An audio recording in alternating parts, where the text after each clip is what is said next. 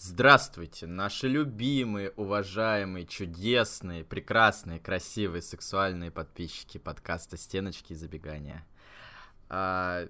Спросите, почему в моем голосе такие присутствуют веселые нотки, несмотря на то, что «Спартак» проиграл. А потому что сегодня выходной день и у меня, и у Игната, поэтому, несмотря на поражение, мы сейчас в хорошем настроении, приподнятом, обсудим трансферную кампанию, которая все еще идет, да? Получается, получается, какие-то слухи идут, игроки из «Спартака» уходят, все это мы сейчас обсудим, но перед этим все должны на нас подписаться в Телеграме обязательно, на наш замечательный смешной канал, на Бусти подписываемся и на YouTube-канале, конечно же, давайте ставим колокольчики, лайки, шеры. Меня зовут Богдан. Я всю жизнь мечтал вот в этом моменте, когда ты говоришь, как тебя зовут, и делаешь вот эту томную паузу, просто сидеть и молчать. И как бы смотреть на реакцию, так сказать. Вот я наконец-то исполнил свою мечту. Спартак, мечты сбываются, как говорится. Лукойл, да.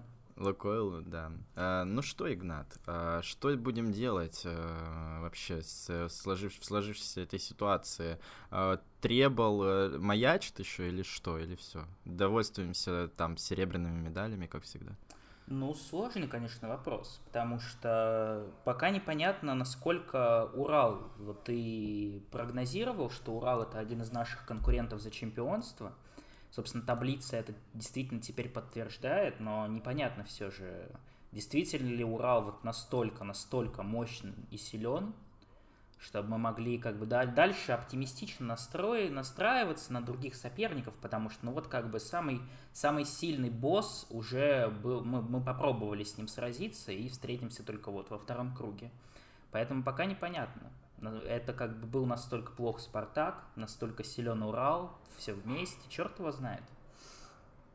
Ну, давай вообще про этот матч все-таки чуть-чуть поговорим. Что вообще произошло? Как так получилось, что команда выигрывала уже за 5 минут до конца матча и в итоге умудрилась проиграть? Вообще, это что такое было? Что за дрожащие колени у наших красно-белых бойцов произошли?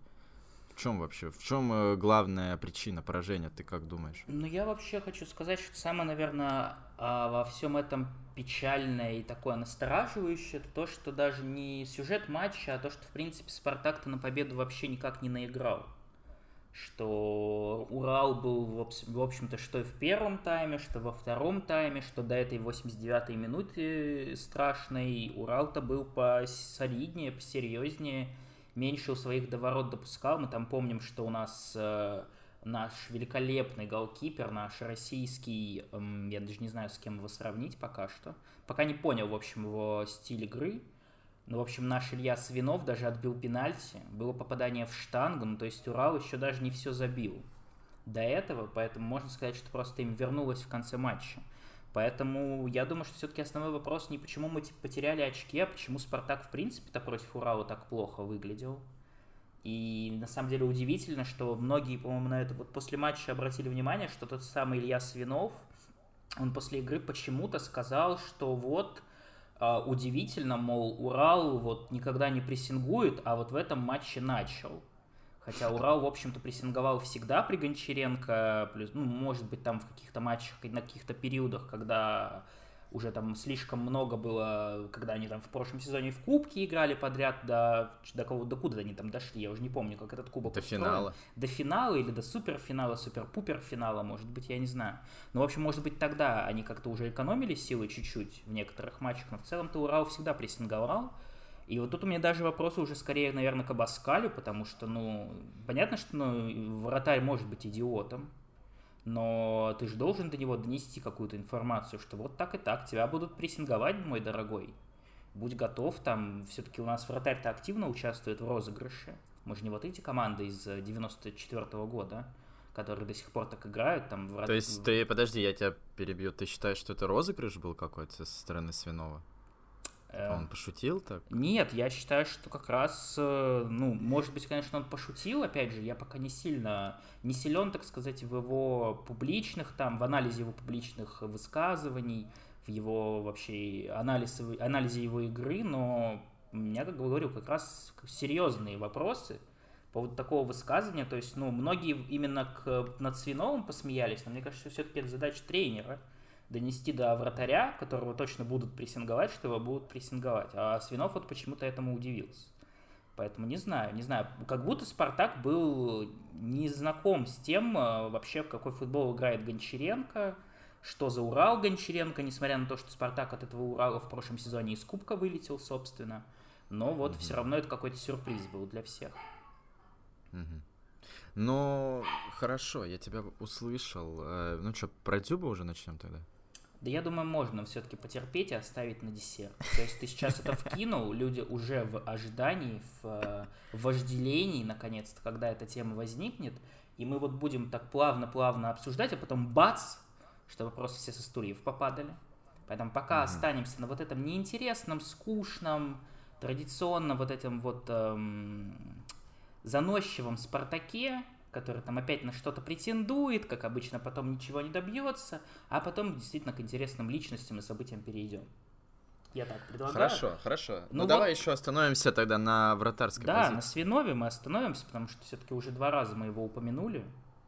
И надо, я думаю, как-то вообще отрецензировать произошедшее, потому что вообще-то Свинов у нас хоть и пришел черт знает когда, но это был его дебют в «Спартаке», сначала в Кубке, потом в чемпионате. И получилось своеобразно, скажем так. 7 мячей наш талант напропускал, если я ничего не путаю. Правильно же? 7. По-моему, 4 от Нижнего и 3 от Урала. И вот как мы вообще все это дело оцениваем? Потому что, ну, казалось бы, все очевидно. То есть, ну, такой слабенький вратарь вышел, напускал кучу мячей. Там, как минимум, последний с Уралом есть вопросы, но в целом-то... Как будто не повезло, мне кажется, нашему мальчику попасть под какое-то затмение на 2 матча от защитников, потому что, ну, если прям внимательно смотреть на эпизоды, то как будто не то, чтобы там много кто из, как, по крайней мере, вратарей «Спартака» бы с этим справился. Или нет? Вот как вообще твое мнение? Свинов накосячил или просто вот, ну, харизма и удача на 0 у человека была прокачана? Ну, подождите, это сейчас какой у нас вратарь? 2-й, 3-й, 1-й. Вот давай просто его сначала поставим на в какой-то иерархии. Это сейчас наш основной вратарь, да? Максименко почему не играет? Нет, Максименко... То есть нужно от чего-то отталкиваться. У Максименко какой-то там, ну, тоже понос, диарея там и вирус, я не понял. Ну, то есть какая-то тоже проблема, поэтому именно по здоровью он отсутствовал. С Селиховым, я так понимаю, ну, как какой-то был период, когда там были вбросы о том, что у него какой-то конфликт с Абаскалем. Но вот вроде в последнее время тоже появилась информация, что вот Селихов-то просто был травмирован, сейчас опять вылечился, и вроде как у нас теперь все вратари в строю, поэтому, ну, наверное, все-таки Свинов 2-й вратарь, потому что, ну, Максименко просто не вратарь. Но это субъективная позиция. Ну, как-то оценивать игру вратаря по полутора матчам, потому что Урал я смотрел только 2-й тайм. Так. Вот. То есть я даже пенальти не видел, в общем, как был отбит. Ну, я видел на хайлайте, но это уже не то. Надо оценивать игру, так сказать, полностью по ходу матча. Ну, да, ну такой вот средненький вратарь. Не вау.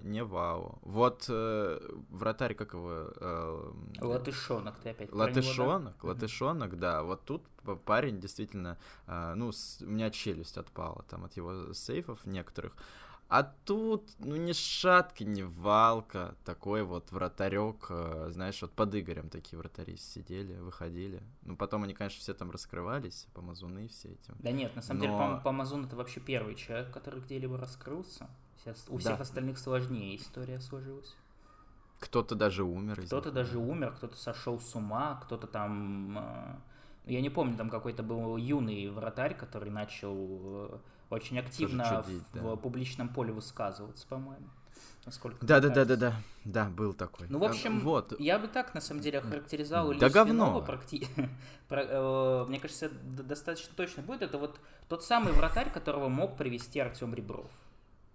То есть, ну вот, наверное, если бы я представил в тот момент, когда я впервые услышал, что Артем Ребров посоветовал «Спартаку» вратаря, наверное, что-то такое я бы себе и представил. Артем Ребров, у него, короче, нет вкуса, мне кажется, на вратарей.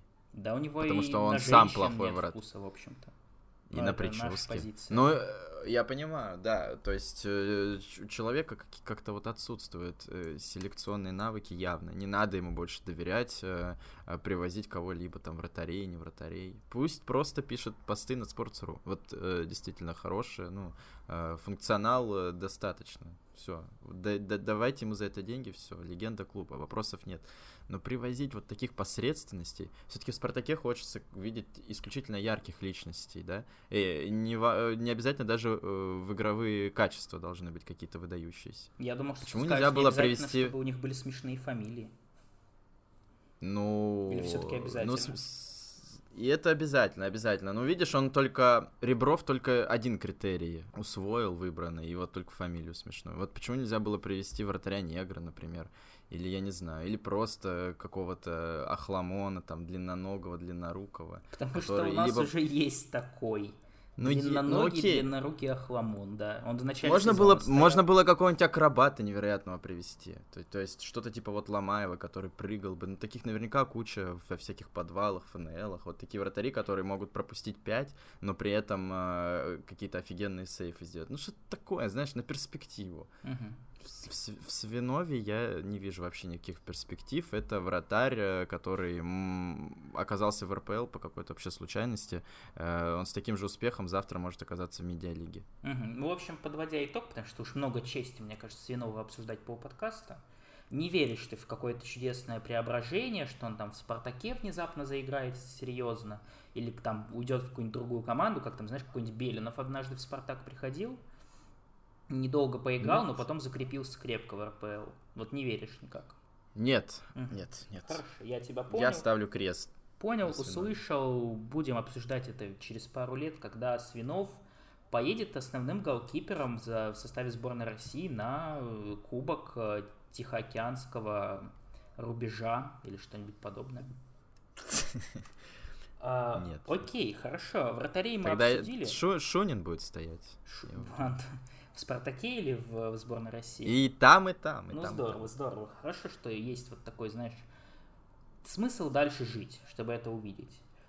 Я думаю, что надо поговорить и о защитниках, из-за которых, собственно, у Свинова и там у Максименко в начале сезона было так много работы, почему мы так много вообще внимания обращаем на пропущенные мячи, на вратарей, что у нас происходит с защитой вообще. Вот есть вообще две точки зрения, насколько я понимаю, прямо сейчас, что вот, посмотрите, какие в «Спартаке» чудовищные центральные защитники, надо срочно привозить, вот видите, сколько пропускаем, без центральных защитников все, каюк, пиздец, вообще никакой борьбы за чемпионство. Или альтернативная, вторая точка зрения, что дело, мол, не в персоналиях, дело в стратегии, там, в тактике и так далее, что «Спартак» вот так, мол, инициативно, так агрессивно играет, что постоянно случаются провалы, поэтому это именно вопрос, так сказать, общий, командный, что «Спартак» просто должен меньше проваливаться, реже терять мяч в атаке, там более успешно прессинговать, и тогда проблема защитников отпадет сама собой. Какая вообще точка зрения ближе тебе? Кто виноват? Защитники или Абаскаль, я не знаю, получается, там нестабильность, несыгранность? Никто не виноват, Игнат. Просто смотрите, это обычная история, когда команда, ну, это во дворах всегда случается, знаешь, на коробках футбольных, когда вы пришли там на площадку впятером и против 10 каких-то там детей играете, условно говоря, возите их, и уже какая защита? Ну, о какой защите может идти речь, когда все хотят забивать, ну, в мире футболисты все, даже вратари хотят забивать. И у нас что получилось? Чемпионат футбольных карликов каких-то, недокоманд. Естественно, наши защитники это чувствуют. Бегут вперед, но назад, да, извините, сил уже не хватает. Поэтому я никого винить не буду. Ну, реально, пропустили 4, надо сбивать 14. И все. Ну, серьезно, какие вопросы к Абаскалю? Играем в открытый футбол, без вот этого вот без вот этой душной защиты, там, низкий блок, верхний хук, вот это все, ну, неинтересно. Нужно продолжать Абаскалю гнуть свою линию, привозить нашему селекционному отделу еще больших отморозков в защиту, которые действительно будут идти вперед, забивать, добивать, вот, знаешь, выгрызать, вот так, как Жиго делал, вот, свои лучшие сезоны, да, вот, ну, нужно идти по этому пути, не отступать назад, я считаю. ни в коем случае. Угу. Я твою позицию понял, усвоил, услышал. Ты согласен? Понимаешь, ты такой человек, с тобой опасно соглашаться, потому что ты как демон-искуситель, ты, то есть так вот долго, вот монолог вот этот у тебя двухминутный идет, и знаешь, вот несколько стадий в моей голове за это время проходит, то есть я вначале считаю, что это полный бред, все, что ты говоришь, полная чушь, и я собираюсь с тобой очень активно спорить, потом где-то в середине я такой, блин, ну что-то в этом есть, а в конце ты вот так обволакиваешь вообще мой мозг, мои мысли, мое сердце, что я с тобой полностью согласен, но как будто опасно поддаваться, опасно с тобой публично, так сказать, вербально, словесно и любым другим образом соглашаться, чтобы кто-то мог за это предъявить. Поэтому я оставлю на суд слушателей. Но если чуть-чуть серьезности добавить, чуть-чуть, вот самую малость. Кому? Нам. Так, хорошо. Стоит, наверное, все-таки чуть-чуть Абаскалю поработать. Под конкретных соперников, там, как-то разобрать, посмотреть вообще, купить подписку на матч-премьер, как это сделали мы с тобой, Абаскалю. Можем ему подарить. То есть, чтобы он посмотрел матчи Урала первые, вот, 4 тура. Я почти все посмотрел. Братан, я думаю, вот я тут не соглашусь точно с этой претензией, потому что так. Абаскаль смотрит матчи на матч-премьер прямо во время матчей, прямо во время своих матчей. У него планшет там лежит, и он смотрит все время матч еще по телевизору. То есть он смотрит его на бровке, а потом пересматривает по телевизору на планшете. Ну, то есть, понимаешь, у него уж башка взорвется, мне кажется, если он еще между матчами будет пересматривать матчи. Это уже слишком. То есть, мне кажется, у него и так впечатление иногда, что он, знаешь, как в «Доме 2» в каком-то, то есть что-то происходит, и он себя в зеркале постоянно видит, то есть там свою реакцию, то есть он сначала видит какой-то эпизод сам, потом его пересматривает, пока он его пересматривает, он видит свою реакцию на этот эпизод, и, ёбнуться можно просто откровенно. Рекурсия. Поэтому, да, я думаю, он поэтому убегает так быстро после окончания матча, потому что он просто, у него башка разрывается, он пытается понять, что вообще было по-настоящему. Из всего того, что он видел. Да не, у него просто простатит, скорее всего. Он поэтому и скачет все время, потому что когда простатит, сидеть нельзя. Угу. Слишком много. И писать хочется все время. Понял. Ну, вот. Тоже жизнеспособная теория. Да. Привезут защитника. Вот все кандидатуры, да, можем чуть-чуть про трансферы, да, сейчас поговорить. Ну, хорошо, давай так. А кого на место наших охламонов сейчас вести? Там такие же будут люди, которые побегут вперед. Я сейчас смотрю на их трансфер-маркет, смотрю какие-то нарезки, хайлайты, прессу читаю про этих испанских челов. Такие там вообще не про защиту. То есть это все какие-то чуваки, которые там будут мяч разыгрывать, убивать не будут, в общем, в защите, и умирать не будут. Да и надо ли в этом чемпионате умирать? Нужно просто готовиться к отдельным соперникам. То есть Урал, Зенит, там еще какие-то сверхатакующие, сверхпрессингующие команды. Хотя, с другой стороны, кто мог подумать, что Урал будет прессинговать до 95-й минуте, блядь? Вот кто? Что выйдет Эрик Бигфалви, 86-летний, заряженный, блядь? Настолько заряженный, что на 95-й минуте побежит штрафной там и вот этот сотворит фокус, который он сделал. Я думаю, что еще вариант для Спартака — это все-таки прогнуться под кого-то и сменить название, потому что мы все понимаем, что, как всю жизнь нам говорят, что на Спартак у всех особенные отношения, наверняка особенные премиальные, и мы можем тоже там назваться, как там Леон Сатурн, Паре НН. Я думаю, Динамо надо назваться. Можно назваться Динамо, да, всем похеру на Динамо, мы будем просто, Лукойл Динамо, например. Да. И все, и я думаю, Динамо автоматически, Тушина. Очевидно, кто премиальные вот эти все назначают. Люди далекие от футбола, которые вообще ничего не понимают, ничего не разбираются, они просто видят громкое название, и такие приходят, после, зажигательной ночи с тремя красотками, эскортницами, они приходят в раздевалку, такие, так, ребята, с кем матчем? Говорят, Спартак, и они на радостях, восьмикратные премиальные, срочно. Вот, а так просто им скажут Лукойл Динамо, они скажут, чё, блядь, и все, и никакой больше особенной мотивации не будет. И Эрик Бигфалви даже скажет в конце матча, не хочу на поле выходить. Зачем мне это делать вообще? За ничего фактически. Поэтому, я думаю, вот еще такой путь есть. Потому что, ну, очевидно, что в следующем туре, я не знаю, с кем там Урал играет, но вот в следующем туре, проверяй, Урал 4-0 проиграет, потому что они на 4-й минуте примерно матча перестанут вообще передвигаться.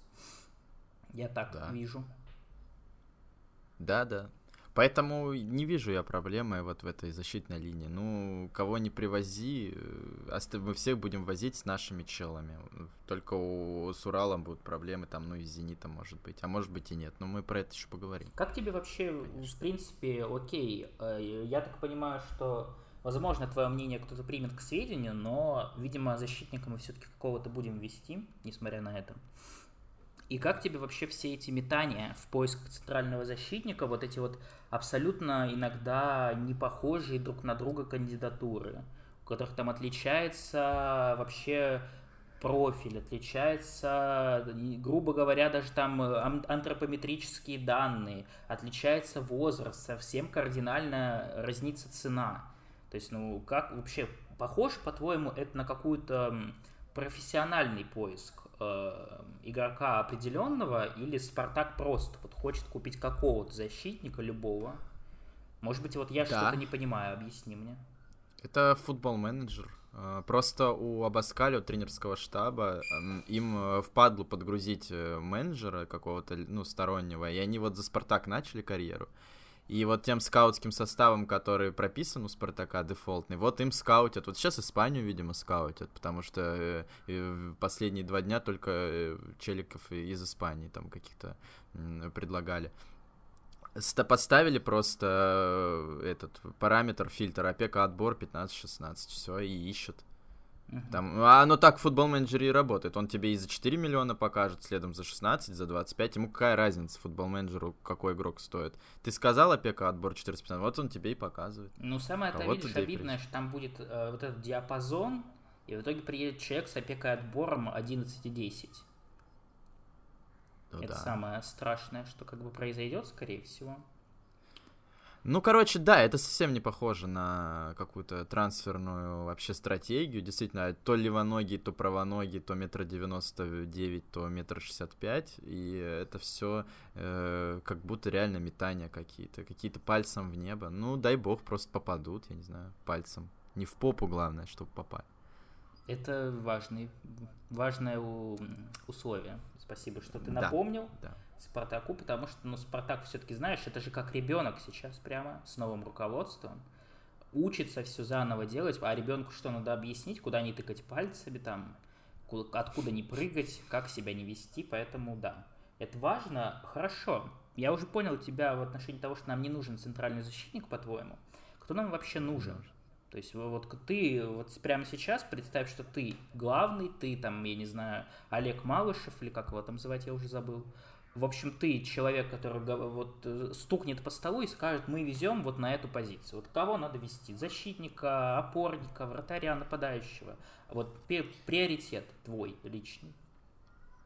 Никого не надо везти. Угу. Вообще трансферы нам больше не нужны. Привезли Рябчука, прекрасно, вот закрыл позицию. Ну, мы поговорим еще потом про него. Про нападающего я уже тоже говорил в предыдущих подкастах, поэтому нападающего не будут вести. Если бы, будь моя воля, конечно, я бы Напа привез. Соболев хорош, но у нас теперь в сезоне не 38 матчей, а 98. И Санька-то не хватит, конечно. Он уже, я думаю, всеми мыслями в отпуске своем декабрьском, январском, видно, уже подзаебывается мужичок, парниша.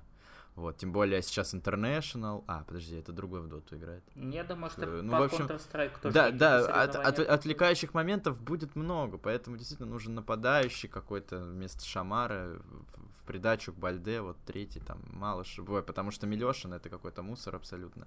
Вот, нападающий и вратарь. Ну а что делать? Все, больше не нужны. Центральных защитников у нас 10 штук, неважно какого они качества, их уже дохуя. Не надо лишний раз портить сейчас атмосферу в команде, вести иностранца, который будет сидеть на скамейке и будет по итогу вонять. То, что Джикия, блядь, ясен хуй сейчас разыграется, он капитан, лидер раздевалки, его никто менять не будет. А второй у нас там Литвинов. Все, не надо нам больше никого, ребят. Одумайтесь просто, одумайтесь. Хорошо. Я вот, кстати, хотел в тему того, что у нас 10 центральных защитников, хотел сказать про так маленькую ремарку про Павла Маслова. Как-то очень обидно, что на него вообще забили тотально. Не знаю уж по какой причине. Может быть, там все еще никак он после вот этих всех, не всех, вернее, а одной какой-то очень длительной травмы, никак он не может в себя прийти. Но проблема в том, что мы это не можем толком понять и оценить, потому что Маслов там выходил пару раз стабильно, как бы он ни сыграл. После одного раза он пропадал в резерве, и сейчас вот вообще тотально исчез. Ни в матчах Кубка не выходит, ни в чемпионате. И это, конечно, обидно и грустно, потому что, казалось бы, что уж там Павел Маслов больше, чем некоторые другие, подходит вот под этот весь футбол атакующий, бла-бла-бла, что мы там стараемся держать мяч, нам нужен там в глубине какой-то разыгрывающий защитник, но почему-то вот именно на Павла Маслова вообще положили одно место, это печально. Я согласен с тобой полностью. Ну, возможно, на Матч ТВ начался какой-то конкурс комментаторов, или у Василия Уткина какая-нибудь там школа комментаторская запустилась, сессия, и Павел Маслов уже готовится к какому-то новому амплуа, стать спортивным журналистом. Ну, дай бог. В любом случае, Павлу, да, успехов желаем, но на поле бы хотелось его еще увидеть, не знаю. Ну, может быть, сейчас у нас в Кубке там будут матчи какие-то полегче, и там его как-то попробуют, не знаю. Ну, либо в аренду хотя бы отдали. Вот если Павла Маслова в аренду отдадут, там, Чернова в аренду отдадут, тогда кого-то, да, welcome привозите, усиляйте. Ну, а сейчас... У нас есть эти все защитники, ну, все укомплектовано, все позиция изобилует защитниками. Вот тебе и такой, все разноплановые, разноногие. Хорошо. В общем, защитники у нас есть, позиции у нас есть, укомплектованы. Поговорим о тех, кем они укомплектованы, о последних новичках, про Бангонду, Бугульму, Багвангиду и так далее. Мы с тобой уже... поговорили в прошлый раз. Теперь, наконец, нам показался Хесус Медина на пару матчей. Уже появился Олег Рябчук, про которого ты сказал. Как тебе вообще в двух словах два этих талантливейших, высококлассных игрока? Только два слова, да, можно? Да. Невероятно охуенно. Это про обоих. Да, Медина вышел, забил, сразу видно характер, это наш человек. А Хесус Медина — это альфа-самец, который оказался в команде, которая ему подходит. Очень часто бывает в спорте, когда игрок, череда неудач у него по карьере проходит, и он не может найти себя. То одна команда ему не подходит, то тренер ему не подходит. Вот Хесус Медина попал в ЦСКА изначально в России, в гнилой клуб, где быдло-тренер, быдло-вратарь, быдло-руководство, быдло-фанаты. Ну, вообще неподходящая ситуация под такого человека. А вы посмотрите на Медину, это вылитый Арамис, я не знаю, Д'Артаньян, вот эти усы, его прическа. И вот он появляется на открытии арены, забивает мячи, отдает передачи, отдается на поле. Это прекрасный трансфер. Будут посрамлены все те хейтеры, которые говорили, что это какой-то агентский прикол. Я так говорил, так. Но каково было мое удивление, когда я его увидел на поле. Это высочайший уровень, высокий профессионализм, жога бонита.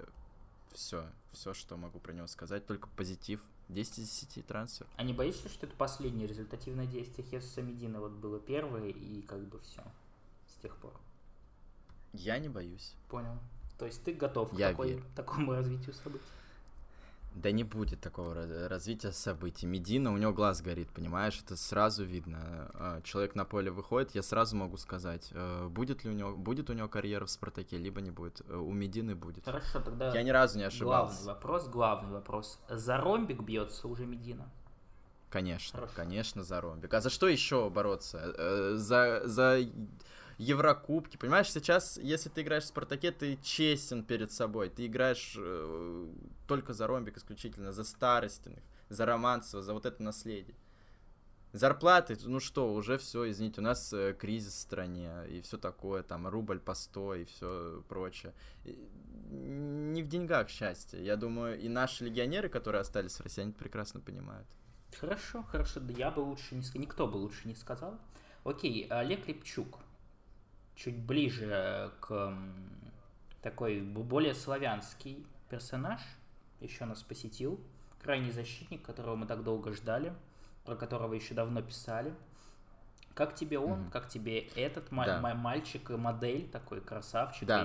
Ну, смотри, здесь это игрок задней линии, оборонительный, поэтому я начну, а ты продолжишь, потому что здесь нужен более, знаешь, глубокий анализ, фактура. Это не игрок, который мячи забивает, это все-таки сложнее, тут еще нужны какие-то качества. По Олегу Рябчуку я скажу следующее. Это, наверное, лучший сейчас левый защитник в чемпионате. Конечно, мы видели его там 1,5 тайма, но видно, что он, во-первых, с головой, то есть он не особо не оставляет сзади себя зону, то есть он и вперед может побежать, но, не вперед, как Айртон, что ж за поле убежит и там стоит 1,5 тайма. Он все-таки назад вернется, значит, у человека башка работает. Ну, потому что школа порт, вот это все, там, молдавские вина и прочее. То есть хороший игрок, качественное приобретение, мне очень нравится. Мне понравилось, как он и поворотом бил. Вот мы с тобой смотрели матч первого тура АПЛ, Челси, Ливерпуль наш любимый играл. Вот Бен Чилл, Олег Рябчук, это вот примерно похожие игроки по футбольному типажу, так сказать. Да и по внешности что-то есть. По внешности, кстати, тоже, да. В общем, я понял. Твой вывод: Олег Рябчук равно Бен Чилл. Хорошо, зафиксировали. Осознали, обдумали. Ты знаешь, практически... я не вспомню, кто конкретно это сказал, вот из спартаковских ветеранов, то ли там какой-то Кечинов, то ли еще кто-то. Видел я новость про то, что кто-то сказал, что, возможно, Рябчук — этот новый Роберто Карлос. Я на всякий случай не стал читать, потому что не был готов ко всему этому. Но вот ты меня вот с таким сравнением сейчас догнал тоже. Поэтому... Роберто Карлос, он карлик все-таки. Там у Рябчука какие-то габариты более человеческие все-таки. Хорошо. В общем, ты в восторге от новичков, правильно понимаю? Да, абсолютно. Еще бы, говорю, нападающего и такого побольше, почернее, и тогда вообще был бы балдеж. Выглядит как... На защитников... скажи же, не стоит на центральных защитников, честно. Да как будто...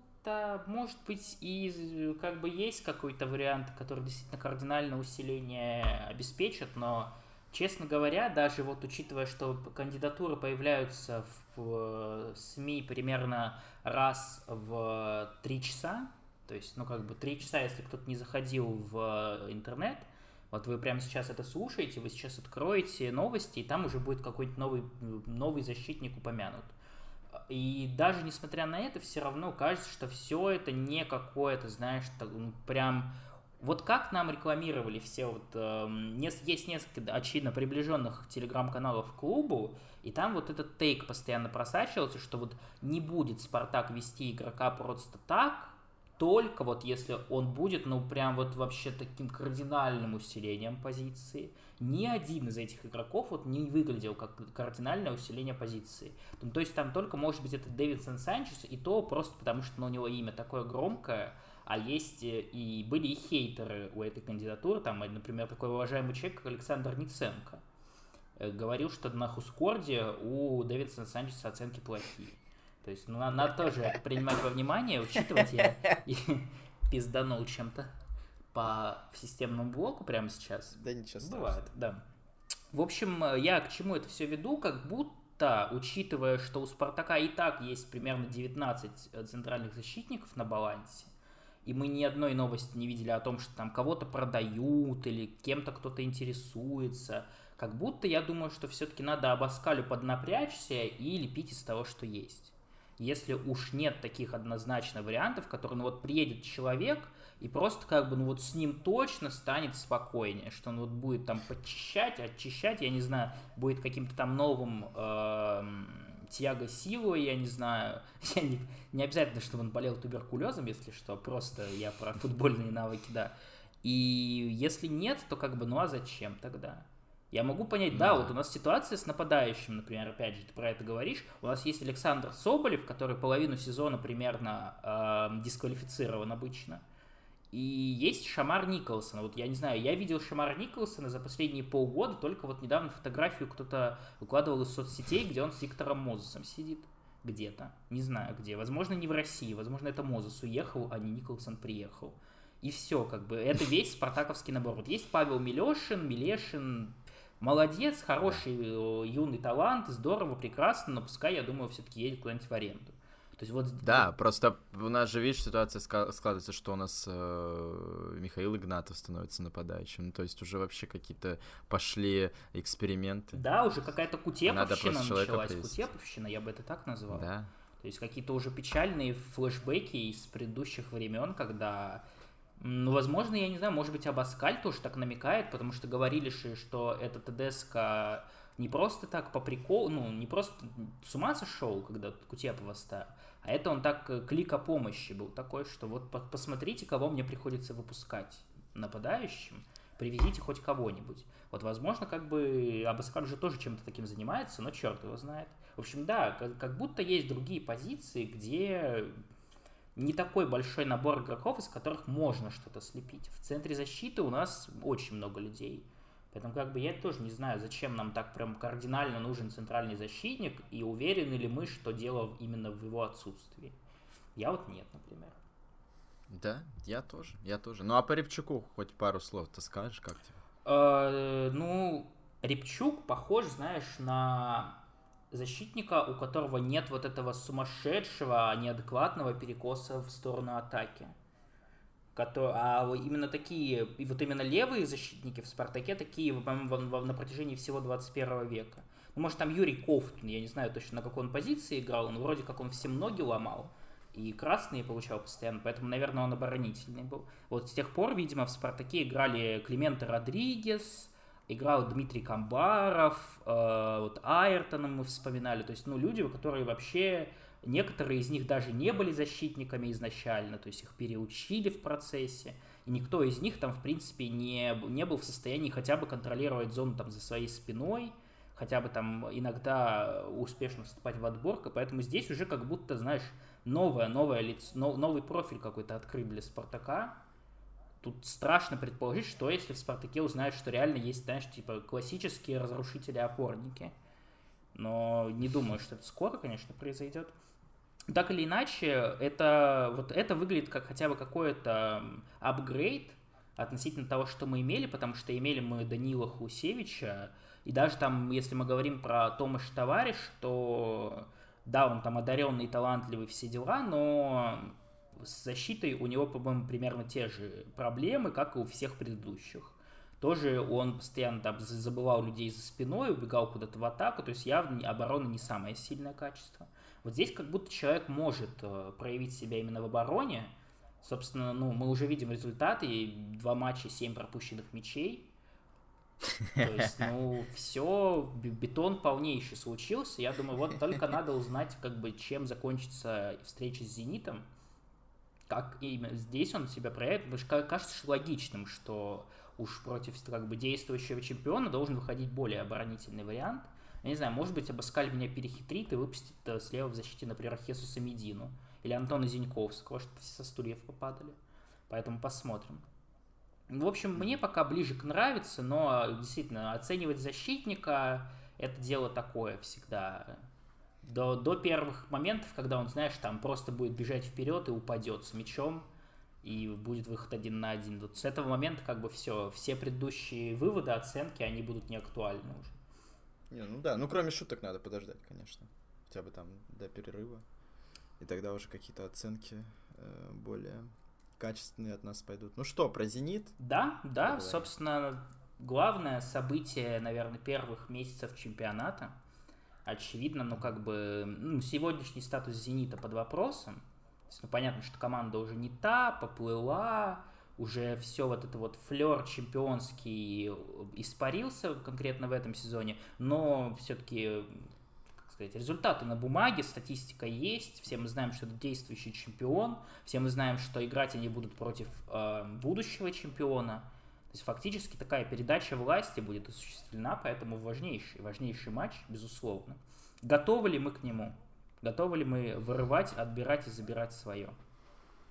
Да, я думаю, наконец-то будет сухой матч у «Спартака». 0-0, то есть 7.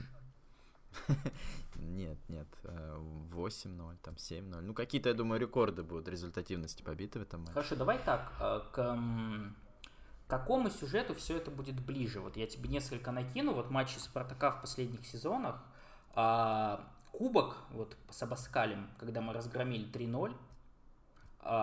Все, можешь дальше всё, не да? продолжить. Я так и подумал, когда я это сказал. В общем, ты веришь в разгром, в уничтожение, испепеление. Да, я вообще не вижу других как-то вариантов, только, ну, просто бразильцы там все эти уже не откормленные деньгами газпромовскими, а молодежь пока вообще особо не понимает, за что они играют, в каком они чемпионате, ну, вот новые, я имею в виду, приобретения. Клаудиньо уже, ну, хоть 30 миллиардов ему каких-то премиальных пообещаю, думаю, он уже бегать не будет в этом чемпионате. С Бариусом вообще там какое-то свинство произошло. Тоже парень с потухшими глазами будет на поле, это 100%. Тем более, я как человек, который действительно болеет за «Спартак», сходил недавно на матч «Зенит-Динамо», вот, и оценил все вживую. Знаешь, вот я смотрел недавно шоу «Это футбол, брат», и там Николай Писарев сказал, что вообще по телевизору то, что мы видим, типа, это хуйня полная. Тут никакого ни анализа, выводов делать нельзя. Нужно матчи посещать вживую. И вот я, значит, посетил матч, оформил фан-айди, все такое ради этого, сходил и действительно увидел, что «Зенит»-то вообще никакущий абсолютно. Абсолютно. То есть команда вообще там, ну, не бежит. Она идет еле-еле. То есть вот эти моторчики, которые раньше делали всю эту черновую работу, подносили снаряды всем этим финальным бразильцам, их нет, во-первых. Кузяев уехал, Бариус явно конфликт, то есть матч он еще более-менее провел, но как-то это... Центральные защитники все это просто клоуны, конченые абсолютно. Я реально, ну, я еще только на стадион подходил, а Тюкавин уже первый мяч забил. То есть, ребят, все, забудьте о «Зените». Эта команда, ну, а помните, был такой «Зенит», собственно говоря, мем уже появился, и он только и будет усиляться как-то. В общем, все будут смеяться над командой, потешаться. По аналогии с Свиновым задам тебе вопрос, в какое-то чудесное преображение «Зенита» ты не веришь? Что вот выйдет «Зенит», и все равно со «Спартаком» будет такой мощный, солидный, сильный. 0%, что так может произойти. Запомните мои слова, ребят, скриньте. Семак, все, потерян, посмотрите на его лицо, блядь. Он там машнит, его уже удаляют. Вон Тимощук был на том матче главным тренером. «Зениту» перестали... ну ладно, окей, там в последнем туре все-таки произошел судейский скандал. Ну, то есть, единственный вариант, при котором «Спартак» не выиграет 7-0, это какое-то нелепое удаление на первой минуте. Абсолютно несправедливо, как всегда. В остальных вариантах мы просто переедем, потому что у нас команда крепкая, она против «Зенита» уже много раз играла, нахавалась, знают, выйдут заряженными. А эти бразильские школьники просто, ну, ребят, это вообще несерьезно, это не соперник «Спартаку» сегодня. Я даже не знаю, что тут добавить, ты как бы all-in пошел. Говно. Да люди, чел, блядь, люди, ты бы видел лица фанатов «Зенита». Шли расстроенные, все плакали. Я видел, как мальчик плакал. Я тебе, кстати, об этом не говорил, забыл. Ну, там реально шел 10-летний ребенок, и он, блядь, был в недоумении, что его команда может проигрывать вообще. То есть сколько ему там, лет 10 было, и он, ну, ни разу не видел поражения «Зенита», условно говоря. Люди идут, и все что-то такие, ну... Обычно просто весь город, Санкт-Петербург, в тот момент, когда «Зенит» выигрывает, все радуются. В метро люди поют, кричат. А здесь нет, уже 4-й тур, я еду с работы после матча в «Зените», не вижу вообще этой радости. Глаза потухшие, как и у игроков, как и у болельщиков. Все, ребят, «Зенит» закончился. Я думаю, «Газпром» скоро вообще бросит этот клуб и, наверное, будет спонсировать «Спартак» как более успешную команду. Понял. Я вот, кстати, ты упомянул вскользь, я хотел про это сказать. Насколько же мы на самом деле не подозревали, какой нытик Сергей Семак. Вот потому что... Нет, ну мы-то с тобой знали уже давно. Я не знаю, я не сказал бы, что я прям это знал, но вот просто в последнее время как-то участились, ну и просто уже какое-то количество набралось, и вот прямо сейчас там «Зенит» не в порядке, но насколько же часто оказывается Сергей Семак, ну, собственно, буквально практически каждый раз, если «Зенит» теряет очки, мы слышим какое-то нытье про судейство. То есть это, ну вот уже даже без иронии какой-то, что сколько раз там Спартак в этом обвиняли, там при Федуне, что там Тедеско на что-то жаловался, я не знаю, Абаскаль там в этом обвиняли. Но насколько Сергей Семак нытик оказывается. То есть он после там каждого более-менее матча, в котором «Зенит» вдруг внезапно не победил, не набрал 3 очка, он там еще в процессе начинает бугуртить, начинает докапываться до судей, вечно ходит к этим судьям, после матча постоянно ноет. То есть это, конечно, какое-то абсолютно античемпионское поведение. То есть понятно, что там над Семаком много смеются, и, в принципе, там как-то, ну, не то чтобы высоко ценят его 18 чемпионцев подряд, или сколько их там уже. Но все-таки было, ну, то есть всегда Сергей Семак был, знаешь, таким уважаемым человеком, несмотря ни на что. Все-таки, ну, игротская карьера у него была солидная, и там в сборной он играл достаточно успешно. И, в принципе, такой человек был, знаешь, достаточно нейтральный. Но вот насколько часто он ноет, оказывается, все-таки, это для меня какое-то откровение. Что он... Ну, потому что, походу, он синдром золотого мальчика. То есть мужик дожил, сколько там ему лет уже, за 40. И у него карьера действительно была беспроблемная. То есть он играл там исключительно в чемпионских командах. В ЦСКА, в Рубине, потом еще и в Зените. С тренерством ему там повезло, да, в Уфе какие-то результаты показал, все, в Зенит пригласили. И тут наконец-то у него в жизни испытание какое-то возникло, и он его вообще как-то это, пока не справляется с ними, поплыл Семак. И правильно говорят, что это там чуть ли не первая отставка в сезоне будет Семака, я не удивлюсь. Ну, первая сейчас уже не будет, к сожалению. Ну да, одна из первых. Я думаю, стоит это сказать, это важно. Сергея Ташуева уволили из Ахмата. Знаете, друзья, да. И к следующей теме. Валерий Карпин. Да. Вот так я хочу, знаешь, как... Ну, это быстро, как, это тоже... Это как ногой хуйня по столу, да, но также и сегодня это, в принципе, в Телеграм-канале внезапно, резко, ни с чего, никаких предпосылок не было, но, по-моему, Андрей Панков внезапно сообщил, что да, если бы тот самый Ашот Хачатурян, про существование которого все уже забыли, а вообще-то человек руководил российскими судьями и мог попасть в «Спартак». Я так и не понял, собственно, почему он не попал в «Спартак», там, что случилось, что не случилось, но так или иначе, и вот если бы он попал, то уволили бы этого бездарного, бестолкового, бесполезного Абаскаля и назначили легенду «Спартака», легенду как игрока, легенду как тренера, просто великолепного, приятного и обожаемого всеми человека Валерия Карпина, главным тренером «Спартака».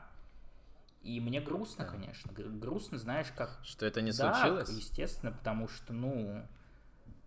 Ну, это как вот, ну, не знаю, вот ты сидишь там на Новый год в детстве, и представь, что тебе вот что-то подарили, ну, как бы, ну, норм, да, хорошее. А потом тебе, ну, просто внезапно сказали, а вот смотри, классное у тебя печенье шоколадное, а вот мы думали тебе PlayStation взять, но, увы, вот. И вот примерно такое ощущение, конечно, прямо сейчас в сердце. Потому что, я думаю, все алды, все те люди, которые нас давно слушают, знают, что у нас, ну, очень теплые очень теплые отношения к Валерию Карпину. И мы, естественно, ждем, когда он, наконец, вернется, потому что это его судьба. Это понятное дело. Или у тебя уже что-то изменилось в этом плане?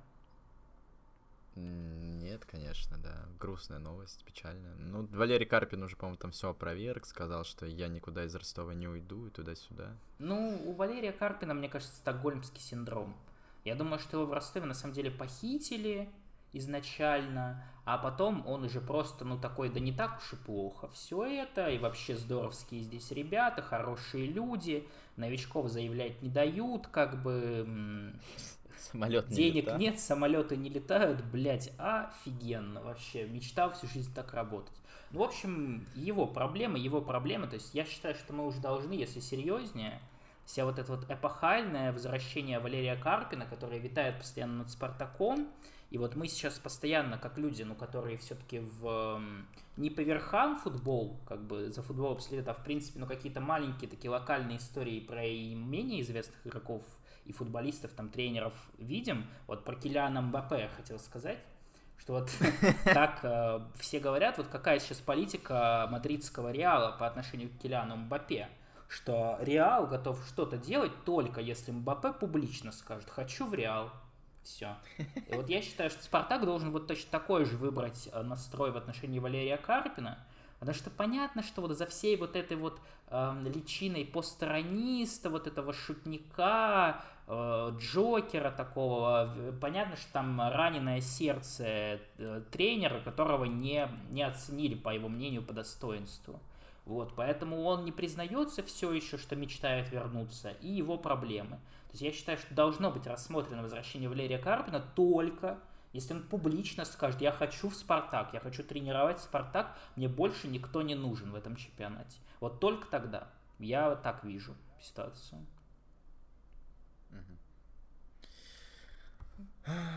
Дай бог этого не произойдет, как бы ты этого не хотел. Согласен полностью, потому что все-таки Станислав Черчесов уже свободен. Тут попроще будет ситуация, не надо там договариваться с клубом.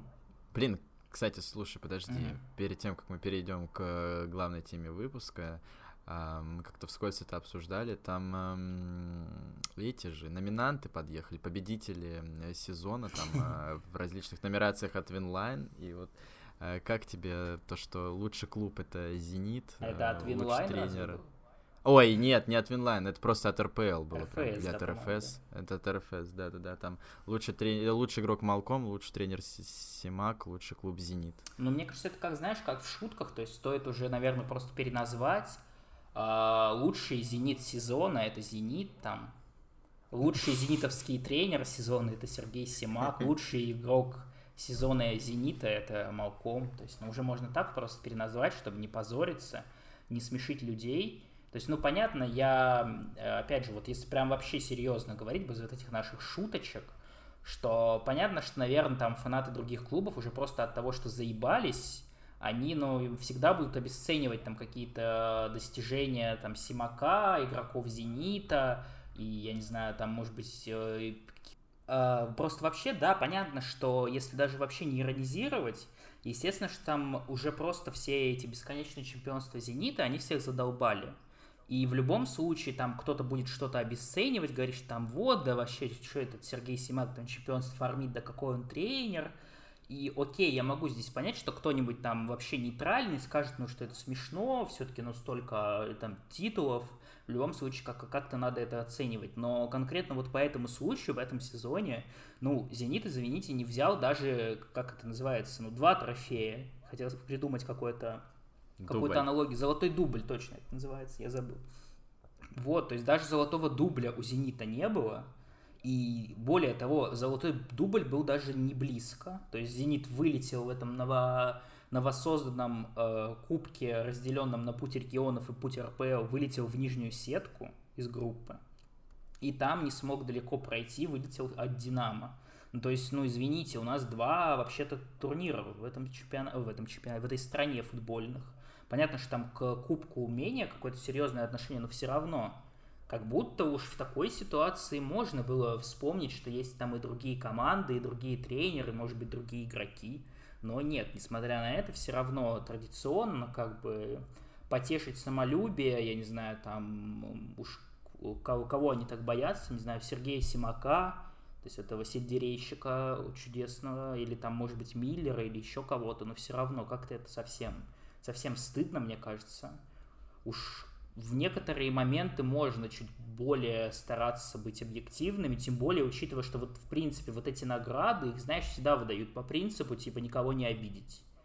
Но в этот раз как будто обидеть страшно было только «Зенит», поэтому все отдали. И это символическая сборная смешная, где игроков «Зенита» примерно человек 10, где там Клаудиньо в иерархии выше Промеса каким-то образом оказался. Я напомню, что Промес, если там брать кубок и чемпионат, это топ-1 игрок по Go+Pass в сезоне, но как бы какая разница, если у нас есть Клаудиньо, который не играл просто половину сезона, то у него там травма была, то его Денисов закрыл и так далее. Но вот все равно мы вот это увидели, поэтому я думаю, что просто надо забить вот в принципе на все это дело уже. И как будто, знаешь, вот футболу нужен какой-то свой Оскар, российскому футболу, вот какой-нибудь там букмекер, вроде как уже потихоньку все это развивается, когда там дают людям лучшего журналиста, вот это все. Ну, Винлайна есть, была, я неспроста вспомнил, у них были альтернативные номинации, вот это Лига Героев. Или да, вот. И там, там Федотов лучше. Вот, и как бы, несмотря на то, что мы Федотова не сильно любим, но как будто, знаешь, чуть более объективное. Ну, результат у него, есть, да, есть выигранный кубок, есть серебро. То есть Федотов ближе был к золотому дублю номинально, чем Сергей Семак. Но, несмотря на это, у нас Сергей Семак лучший тренер. Поэтому, да, как будто нужен просто вообще забить на РФС, вот на все эти официальные организации, которые... Ну, то есть, да, вот мы там условно фанаты Спартака, но, блядь, найдите мне, пожалуйста, сезон, последний раз, когда в сборной года не было Георгия Джики. Он там живет, в этой сборной. Если он уедет в Грузию завтра и не приедет больше ни на один матч тура... вообще никогда больше его не будет в этом сезоне в «Спартаке», все равно по итогам сезона Георгий Джики попадет в основу как бы символической сборной. То есть это просто делается на пофиг, просто люди вспоминают каждый раз, я не знаю, кто это решает, может быть, есть где-то какая-то информация по этому поводу. Я так понимаю, там люди, типа, знаешь, кто там, Анзоркова, Зашвили... Ну, то есть Ловчев, то есть такие вот серьезные люди, которые футбол, естественно, не смотрят, и они как бы просто вспоминают всех самых известных, возможно, они как бы, как ты вот иногда, знаешь, вот этот твой футбольный анализ, когда ты протокол открыл, вот, возможно, даже до такого уровня они готовы хотя бы дойти, но не глубже, и получается, что там как бы все те же имена год за годом, на воротах у нас Игорь Кенфеев, в защите у нас Георгий Джики и так далее и тому подобное, то есть все это без конца. Просто это должно быть престижно просто стать, действительно, как-то кто-то должен переизобрести все эти сборные года. То есть как будто нужно... Ну, я не знаю, какое-то больше бабок в рекламу, чтобы это супер хайпово было, чтобы, ну, как бы, это не... Чтобы за это деньги платили. Конечно, игрокам, по 2 миллиона евро, я считаю, должны платить каждый. Ну, просто, например, в NBA, я не знаю, знаешь ты или нет, но там, чтобы получить максимальный контракт от команды, ты помимо того, что должен там 5 лет отыграть в лиге, ты еще, чтобы прям самый максимальный, ты должен войти в первую или вторую сборную по итогам сезона. Символическую. Ну вот, да, ну, то есть все равно какой-то... Какие-то такие плюшки. И, ну, естественно, чтобы при этом не было вот столько как бы негатива каждый раз, когда такая сборная появляется, чтобы, ну, нам, я не знаю, какие-то критерии предоставили попадание в нее, чтобы мы узнали, кто это выбирает, чтобы... Ну, должны выбирать журналисты плюс... тренеры и капитаны команд. Ну, как бы я считаю, что это так и должно быть. Причем журналисты не сайта Sportbox, то есть не из газпромовских медиа, а кто сейчас там на слуху, всякие эти биги, там, Крысевы, Панки и прочие первоспортивные. Понял. Ну вот, товарищи. Да, я примерно о том же говорю, чтобы просто, ну, потому что прямо сейчас как будто к этой... к этим всем выборам, как бы даже вот позиционирование всей этой истории, мы узнаем о лучших игроках сезона 2023, когда это было, вот сейчас 15 августа, это было где-то неделю назад, да, может, чуть раньше. Мы узнаем об этом в августе, когда уже 5 туров нового чемпионата прошло. Ну, то есть даже вот в этом плане у вас что, за лето как бы... Не все дедушки собрались, не все дедушки смогли прочитать сообщения в WhatsApp, типа, пожалуйста, скажи там, кто был лучшим в этом сезоне. Все на дачах были, да, как бы, вот поэтому внезапно. Меня удивляет вот настолько вот отношение поебистическое, что это ваши же церемонии, ваши же премии какие-то. Вы же какое-то, ну, хотите, чтобы к ним внимание было, ну, сами как бы демонстрируете, что вам вообще наплевать абсолютно. Как бы, какое тогда отношение должно быть у болельщиков к этому? Не понимаю совсем. Да, все пропустили эту новость практически, так порофлили, поржали. Хорошо. Я думаю, теперь уже пора, самое время, чтобы делали все мы, вообще вот, ну, вот эти контент-мейкеры, инфлюенсеры, естественно. Если бы не было двух людей, Артема Дзюбы и Леонида Слуцкого, я не представляю, но наконец-то Артем Дзюба вернулся в российский футбол в начале этого года, Леонид Слуцкий воспрял, потому что наконец-то единомышленник появился, и они начали дарить нам инфоповоды, и вот прямо сейчас, ну не прямо сейчас, а где-то несколько дней назад Артем Дзюба очень возмутился в ответ на вопрос по поводу, по-моему, Игоря Шалимова, который там какое-то количество голов ему предсказал, И вот Артем Дзюба настолько возмутился, что начал сексуально домогаться журналиста, предупреждать его о том, что он что-то засунет ему куда-то, по-моему, в задний проход или куда-то типа того. Да, то есть, да. Как будто, знаешь, Артем Дзюба предлагал ему стать участником своего следующего видео, возможно, или что-то подобное. И очень много это вызвало негатива, естественно, потому что, ну, Дзюба у нас, в принципе, персонаж одиозный. И кто бы, естественно, ну, с какой параши должно было прозвучать оправдательный приговор? Естественно, там, где Леонид Слуцкий. Потому что, ну, кто же будет в публичном поле еще защищать Артема Дзюбу, когда он в последнем матче не забил? А Дзюба, как мы знаем, ну, как бы не разговаривает, если он не забивает, только когда он забил. Вот, и Леонид Слуцкий вообще сказал, что да дебил, малолетний. Или как-то по-другому он сказал. По-моему, 19-летний там был дебил. Вот, ну, в общем, можно, я думаю, это упросить до малолетнего, потому что 19-летний сложно произносить. Вот, и как бы Леонид Слуцкий, 19-летний дебил, потому что задавал вопрос Артему Дзюбе. Надо было, блядь, постарше, видимо, выбирать дебила. Или я не знаю, в чем, собственно, суть претензий здесь. Но кратко я изложил вообще суть произошедшего для всех, кто, ну, может быть, зациклен совсем на «Спартаке». Я думаю, все все поняли, уяснили, возможно, погуглили. А, собственно, пришло время тебя спросить, кто вообще в этой истории изначально, начиная там с Дзюбы и так далее, кто прав, кто виноват, как избежать такой ситуации, кого наказать. Потому что там уже первые новости были, что Дзюбу вообще посадить должны. Что 6 лет, по-моему, лишения свободы за это, за ограничение там... Да. Главный редактор рейтинга букмекеров. Или что там за сайт, который парень это представляет? Да, но это уже было в отношении уже Слуцкого. А изначально написали, что это Дзюба там что-то угрожает, потому что вот, мол, он воспрепятствовал деятельности журналиста. Или что-то такое, как-то это называется. Да, какая-то такая херня. Ну, у меня вообще такое двоякое какое-то, знаешь, в голове происходит дихотомия. Мне, с одной стороны, жалко Дзюбу сейчас немножко. Видно, что человек... какой-то депрессии, то есть он так человек, ну, скажем, не особо сильный ментально, да? То есть такой флегматик, холерик, не знаю, его, даже не флегматик, как это слово-то, биполярник, то он-то веселится в костюме, блин, Дэдпула, то вот это вот ходит и каких-то молодых журналистов гадости им какие-то высказывает. В общем, депрессия чувствуется у человека, какой-то депрессивный эпизод, и надо его, конечно, сейчас в «Спартак» срочно везти в родную гавань, потому что от депрессии может исцелить только семья, только твои близкие, никакие психологи, никто тебе не поможет, должны, ну, родные, знаешь, тебя набрать, сказать, типа, там, что случилось, сынок, может быть, домой пора уже, может быть, к нам на дачу, там,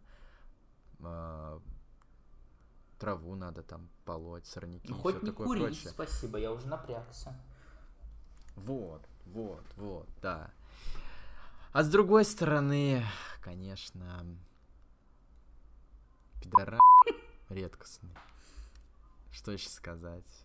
Надо, ну, все-таки не маленький мальчик, все-таки взрослый уже дядька, блин.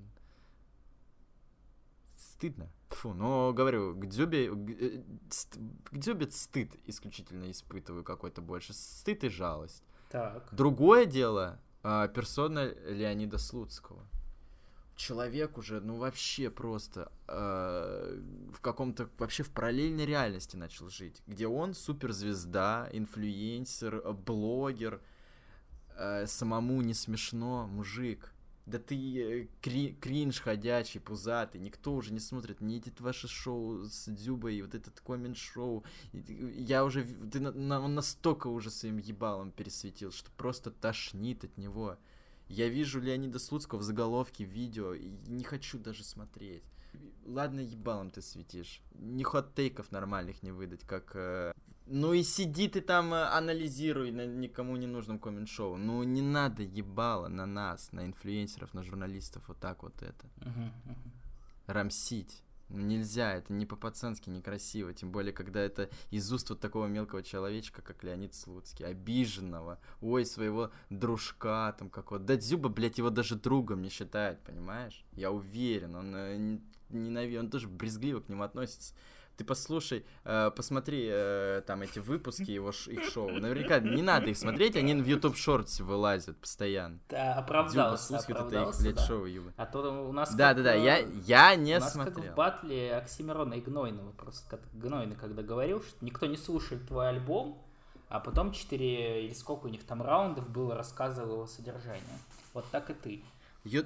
Я не смотрел, но в YouTube шортсах постоянно попадается. И Дзюба регулярно высказывает какие-то колкости в адрес Леонида Слуцкого. Он его ненавидит. Нахуй ты за него заступаешься. Мы Василия Уткина обсуждали недавно. Вот Леонид Слуцкий, Василий Уткин. Все у меня где-то это рядом. Эти два персонажа находятся. Ну, соглашусь с тобой, на самом деле, полностью, потому что... Просто я думаю, больше негатива к Слуцкому, потому что, знаешь, как бы Дзюба никто никогда особо не выделял именно в плане его каких-то публичных вещей, в плане того, что он там говорит, делает. Все всегда понимали, что парень не самый одаренный в этом плане, что он как бы сначала пизданул, потом подумал, и вот так всю жизнь живет. А Слуцкий же у нас был, это был главный тренер России. Он весь такой из себя прогрессивный, он в Европу поехал, и вообще вот он хотел развиваться. И вот мог бы он там в ЦСКА, как вот сейчас Семак с Зенитом, там 15 чемпионов завоевывать, но там не захотел, хотел чего-то другого. И вот всегда вот весь он такой был, готов критиковать какие-то вещи, вообще он стадион строит. И вот там с какой-то бюрократией он сражается. И вот такой он практически тренер-супергерой нам был представлен, то есть нам так его расхайпили, а прямо сейчас, то есть мало того, что уже он и не тренер вовсе, то есть, последний тренерский опыт максимально сомнительный, однозначного тренерского успеха у него очень давно не было, так еще и в публичном поле он действительно уже огородился вообще как будто от каких-то источников информации, которая как-то могла бы его задеть. Поэтому вот прямо сейчас вот только там вот Артему Дзюбе и ведущему коммент-шоу позволяется, в принципе, видимо, как-то упоминать работу Артема, упоминать работу Леонида Слуцкого в Рубине там, задавать ему какие-то вопросы, чтобы сразу там посмеяться и сказать, да и мы шутим, Леня, ты чего? А у Лени там уже лицо красное, шпена идет, сопли, слюни, вот это все. И все, то есть максимально человек хочет... вокруг себя, я не знаю, какой-то вот тренер, если бы Криштиану Роналду стал тренером, я не знаю, вот все худшие проявления личности, которые бы вылезли, то есть максимальная попытка создать себе какое-то свой кокон, в котором ты крутишься, вертишься, и тебе кажется, что ты вообще самый классный, самый бомбический, самый великолепный, а везде, где считают иначе, так это просто хейтеры, и вообще у них просмотров меньше, подписчиков меньше. То есть такими человек уже категориями орудует настолько, он уже не, видимо, ассоциирует себя с какой-то тренерской работой, что он меряется с людьми тем, что вообще-то у меня просмотр, у меня лайки, а там мне еще тогда очень мерзко было, когда он там про какую-то, я так понимаю, казанское какое-то СМИ, когда его там раскритиковали жестко на фоне всей этой истории, какая-то. И когда он там, вы посмотрите, у них там газетенка, 2 человека там ее читают, главный редактор и его жена, а у меня столько просмотров, блять, вообще к чему это было сказано, то есть как это вообще, какой ответ на какую претензию это был в принципе. Вообще не понимаю абсолютно, я не уловил тогда, и с тех пор Леонид Слуцкий продолжает катиться и катиться вниз все дальше и дальше. И у него есть этот дружок Артем Дзюба, которого он защищает в любой ситуации. Потому что, знаешь, Слуцкий уже за Дзюба цепляется, как такой спасательный круг его популярности, что если он там что-нибудь про Дзюбу скажет, что тоже его еще больше будет просмотров, еще больше, может быть, там лайков, дизлайков, чего-нибудь. И это, конечно, жалко втройне относительно Дзюбы, который, в принципе-то, при всем к нему негативе, но Артем Дзюба хотя бы все еще остается футболистом, там в первой части этого года здорово себя проявил, а Леонид Слуцкий уже ничего, кроме как вот на потеху толпе быть клоуном, шутом. Ничего кроме этого уже и не осталось, и он, ну, так самое вот отвратительное, что ему так нравится быть в этой роли, что он так кайфует с того, что это вот приносит столько просмотров, что я даже не знаю, как бы, что тут может спасти человека от всего этого, и все больше как бы, потому что когда только уходил Слуцкий из Рубина, было много людей, которые там говорили, да, он сейчас чуть-чуть его там позовут, будет он работать в РПЛ, почему, какие сомнения. Вот сейчас я не знаю, потому что Леонид Слуцкий, он уже буквально упал вот в эту категорию тренеров типа Игоря Шалимова. То есть вот это вот городские сумасшедшие, которые как бы, ну, уже, я думаю, не воспринимаются никем серьезно в принципе. Ну... Да, я не думаю вообще, что какая-то команда его позовет. И просто да, вот в сравнении с Игорем Шалимовым, просто что самое, да, из-за чего еще более жалким представляется Леонид Слуцкий, что как бы Игорь Шалимов-то, ну, в принципе, никогда никому особо интересен не был. То есть у него такой репутации великого там тренера, великого там человека, такого справедливого, честного, искреннего и так далее никогда не было. Поэтому в его случае можно понять, что он там понял, что вот как все эти эксперты, можно бухим какие-то агрокомментарии давать про всех, всех хуесосить и как бы будут звонить дальше. А Леонид Слуцкий, ну уж как бы с его популярностью как будто мог что-то другое для себя выбрать. Но пошел тем же путем, каким-то вот кринжовым, стыдным, я не знаю, привлечением внимания ради чего-то. Да, фу, реально, мерзко вот обсуждать. Я не знаю, зачем вообще его куда-то еще зовут. Что-то просмотры падают. Я просто провел небольшую аналитику. Действительно, это не шоу, они не так уж много собирают. Ой, позор, просто фу, гадость. Я вот сейчас водички попил, как-то успокоился. Но все равно, знаешь, вот как будто помыться, короче, надо будет перед записью, потому что слишком много мы времени уделили Слуцкому и Дзюбе. Я думаю, что надо просто Слуцкому и Дзюбе тоже отмыться от греха, и один должен, видимо, возглавить «Спартак», другой должен играть за «Спартак». То есть, ну какой еще может быть способ в российском футболе замаливать грехи, естественно, приносить пользу «Спартаку». То есть только в этом случае можно как-то повернуть время вспять и вернуть какое-то себе утраченное имя. Я других способов не вижу, очевидно. Пусть перечисляют деньги со своих гонораров в фонд «Спартак детям», я считаю. Тоже вариант, да. Может быть, фонд «Спартак опорникам» еще. Или еще какой-нибудь фонд. Ну, да, все так. В общем, фу, мерзость, знаешь, я что-то так хотел все это обсудить, но, как всегда, сорвался на эмоции, потому что, ну, как это вообще можно обсуждать, знаешь, какие-то тезисы там, еще что-то, какие-то там факты приводить. О говне, когда говоришь, ты сам на говно исходишь. В общем, давай заканчивать. И так уже выпуск у нас длинный получился. Ну уж извините, столько событий, как бы да, даже как бы мы такое опустили все-таки. Ну, Илья Свинов, Валерий Карпин, Леонид Слуцкий, ну столько людей, которых надо как-то какую-то оценку дать. Но да, друзья, у нас впереди, как мы уже сказали, ключевой матч сезона. Поэтому я думаю, что в этот раз мы надолго точно пропадать не будем. Ну, зависит, конечно, от схода этого матча, от сюжета.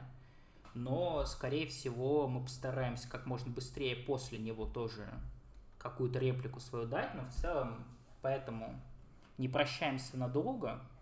Поэтому подписывайтесь, естественно, на все наши каналы везде, чтобы ничего не пропустить.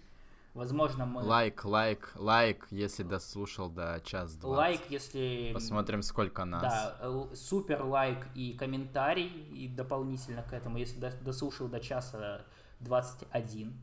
Который уже будет через пару секунд, придется ждать, сидеть, возможно. В общем, да, друзья, удачи вам, хорошего вам настроения. До «Спартака» и «Зенита» еще пара дней есть, поэтому, может быть, за это время еще что-нибудь произойдет. Может быть, мы аж 15 подкастов за неделю выпустим, посмотрим. Никуда не теряемся. Всем пока. Да, друзья, до новых встреч. Не будьте как Леонид Слуцкий. Красная кнопка.